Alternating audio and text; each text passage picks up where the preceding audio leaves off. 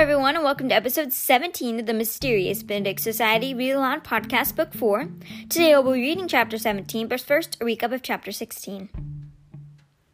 The children are currently breaking into the keep, but by accidentally setting off an alarm, they alerted the Tin Men that they were there, and so now the Tin Men are coming.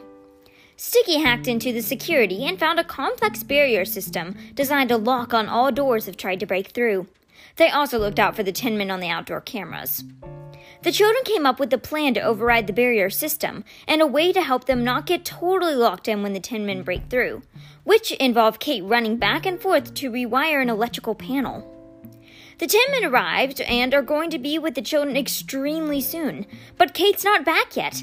Sticky calculated the odds, and it's just too far. Not even the fastest known person in the world could make it.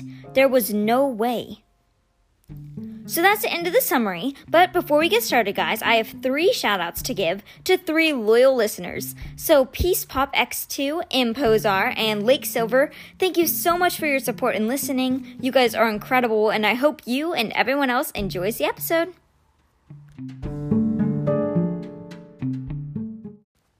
Chapter 17 A Plan by Any Other Name. It took Reynie about three seconds to form a plan B. It was far from a perfect plan, but it was a start. He squeezed Ty's hand. Of course there's a plan B, he said. Here's what we'll do. We're going to solve the riddle for the override code. We'll give it to Kate and tell her to forget about rewiring the panel. Instead, she'll take the shortcut George showed her. After she uses the code on the first security door, she'll have 10 seconds to reach the barracks entrance and use the code to get through it, too. Which for Kate will be easy. The barrier will fall, but at least she'll be on the other side. But she doesn't have the serum, Constance protested. The main control room is in the barracks, Sticky said quickly. If Kate can get to that, maybe she can figure out another way in for us. I can help her. We'll use the walkie talkies. There's only so much I can see from this side. But McCracken, we'll have the barrier between us, Reynie said, pointing to the gap above the door. Plus the codes to the security doors, which they don't have. We can get through these doors, and, well, that will slow them down anyway. We'll avoid them the best we can. In the meantime, we can at least save Kate, and then maybe she can save us. Constance glared at him. Why don't you say the rest of your plan? she snapped. The part where you're thinking Ty and I can hide, and you and Sticky will try to trick McCracken into taking you hostage. Reynie closed his eyes. You really need to stay out of my head, Constance. Also, Reynie's right, Sticky said. Only you can protect Ty if it comes to that, Constance. Only you can keep him hidden from the listener, right? And you can nudge the Tin Men away if they get close. Constance turned her glare on Sticky, but then it softened and her eyes filled with tears. I know you two just want to protect us, but. She sniffed and wiped at her eyes. We promised to, Reynie said, and it would be a way to get the serum to Mr. Benedict Constance. Mr. Kern's instructions called for McCracken to have a couple of us with him. If we can just get there with the serum, we can figure out something. Would that be a plan C? Ty asked, nervously bouncing on his toes. We're down to five and a half minutes, Sticky said, with a significant glance at the others. Constance covered her face with her hands. You're still not telling me things, she growled, and I'm trying not to look. Okay, okay, fine. Let's get that code. What's the riddle, Sticky? Ty stopped bouncing. Indeed, everyone held still and looked at Sticky, who wasted not a moment. He began to recite. A rose by any other name is still a rose, it said. One's favorite flower is much the same, although it isn't red. The institute now called the keep once had an evil in it. One secret agent took a peek and saw that in a minute. This the Institute once had in common with the flower. The truth remains all names contain a clue or hidden power. One name is changed, it's still the same, it's not a place you miss. Another name, once rearranged, will help you to do this. This is hard, Ty exclaimed after a short pause. Can you say it again? Sticky recited the riddle once more, then, noting Reynie's narrowed eyes, he said, Listen, I've spent all day trying not to think about it.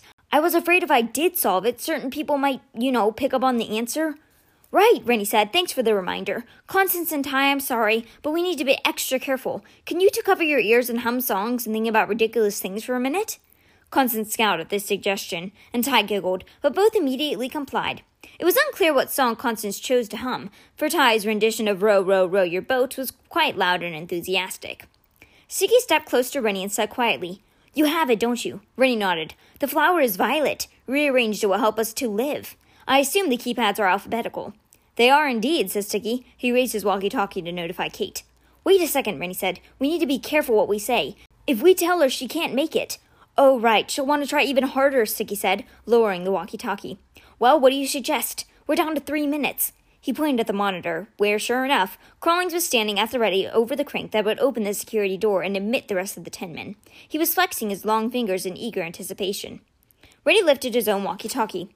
Kate, listen, we have a better plan now. We need you to skip the electrical panel and head straight to the barracks. Cut through the security door Sticky showed you. Remember, you only have ten seconds from that moment you enter the code, which is to live. He repeated the code and spelled it to make sure she had it clearly, and then they told her they would explain everything later. Roger that, came Kate's breathless reply.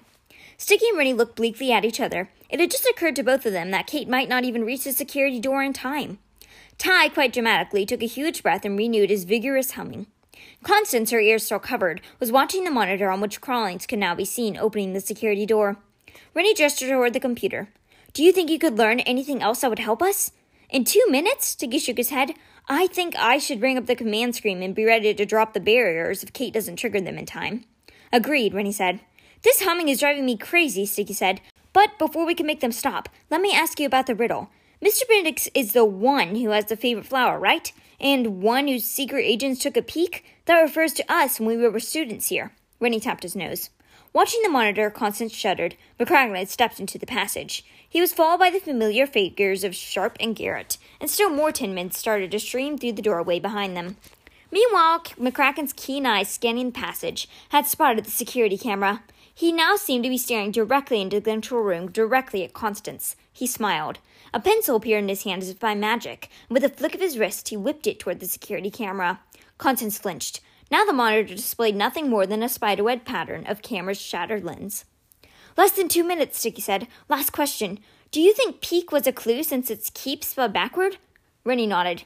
The Institute's acronym was LIVE, which, spelled backward, is evil. I think he wanted to call our attention to the letters. The only way that violet is an evil in it is that it contains these four letters. That's what I thought, Sticky said. All those things were dancing around in my head. I just couldn't put them together quickly enough. He cleared his throat.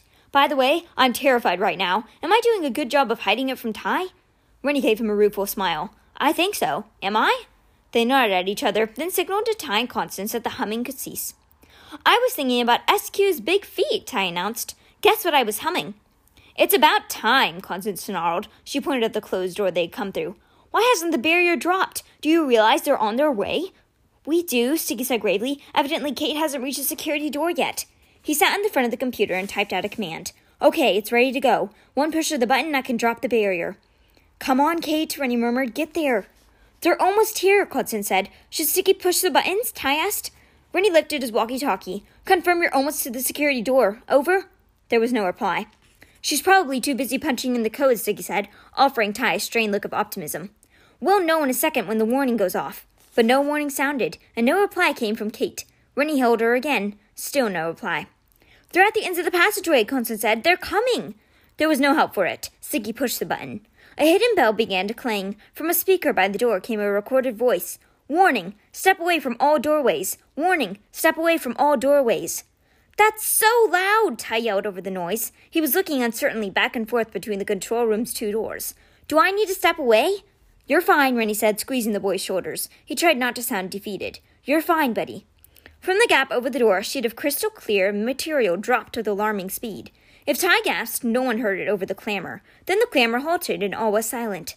The barrier thing worked, Ty whispered. That's good, right? The others nodded, but no one spoke. With all the strategizing and humming and riddle solving, there had been no time to dwell on what might be about to happen. But now it had happened. They were stuck in this section with no way out, and McCracken was on his way. The barrier would keep them safe for the moment, but the Tin Men would get through eventually. It was only a matter of time. Reynie swallowed with some difficulty. We need to find out what happened to Kate, he said. Yet no sooner had he said this than Kate's voice suddenly blared out of their walkie talkies. You all still there? she said, speaking through gasps of breath. Did the barriers go down? At least she's okay, Sticky muttered. He raised his walkie talkie. Roger that. Where are you, Kate? I have, to be honest, came Kate's reply. That panel was a lot harder to rewire than I. You have got to be kidding me, Reynie cried, leaping forward to change the monitor display. The image flickered, then revealed a corridor at the end of which an open electrical panel was plainly visible, a bucket on the floor beneath it, and beside the bucket, sprawled on her back with a walkie talkie in her hand, a visible gasping Kate Wetherall. Hooray! Ty said, throwing his hands into the air. The others all felt like cheering too. Just like that, they were back to Plan A. Sticky spoke into his walkie talkie. You're the miracle we needed, Kate. But why didn't you do what Reynie said? We're looking at you through the camera, by the way. On the monitor, they saw Kate wiggle the fingers of her free hand. Evidently, it was the best wave she could muster. Her other hand pressed the button of her walkie talkie, and she said, I've known Reynie a long time. You think I didn't guess what that was all about? She paused for a few breaths, then added, I told you I could do it, didn't I? They're all looking at one another, shaking their heads, still in awe. Reynie lifted his walkie talkie. Roger that, Kate, he said, and then with a little laugh, he pushed the button again. Roger that.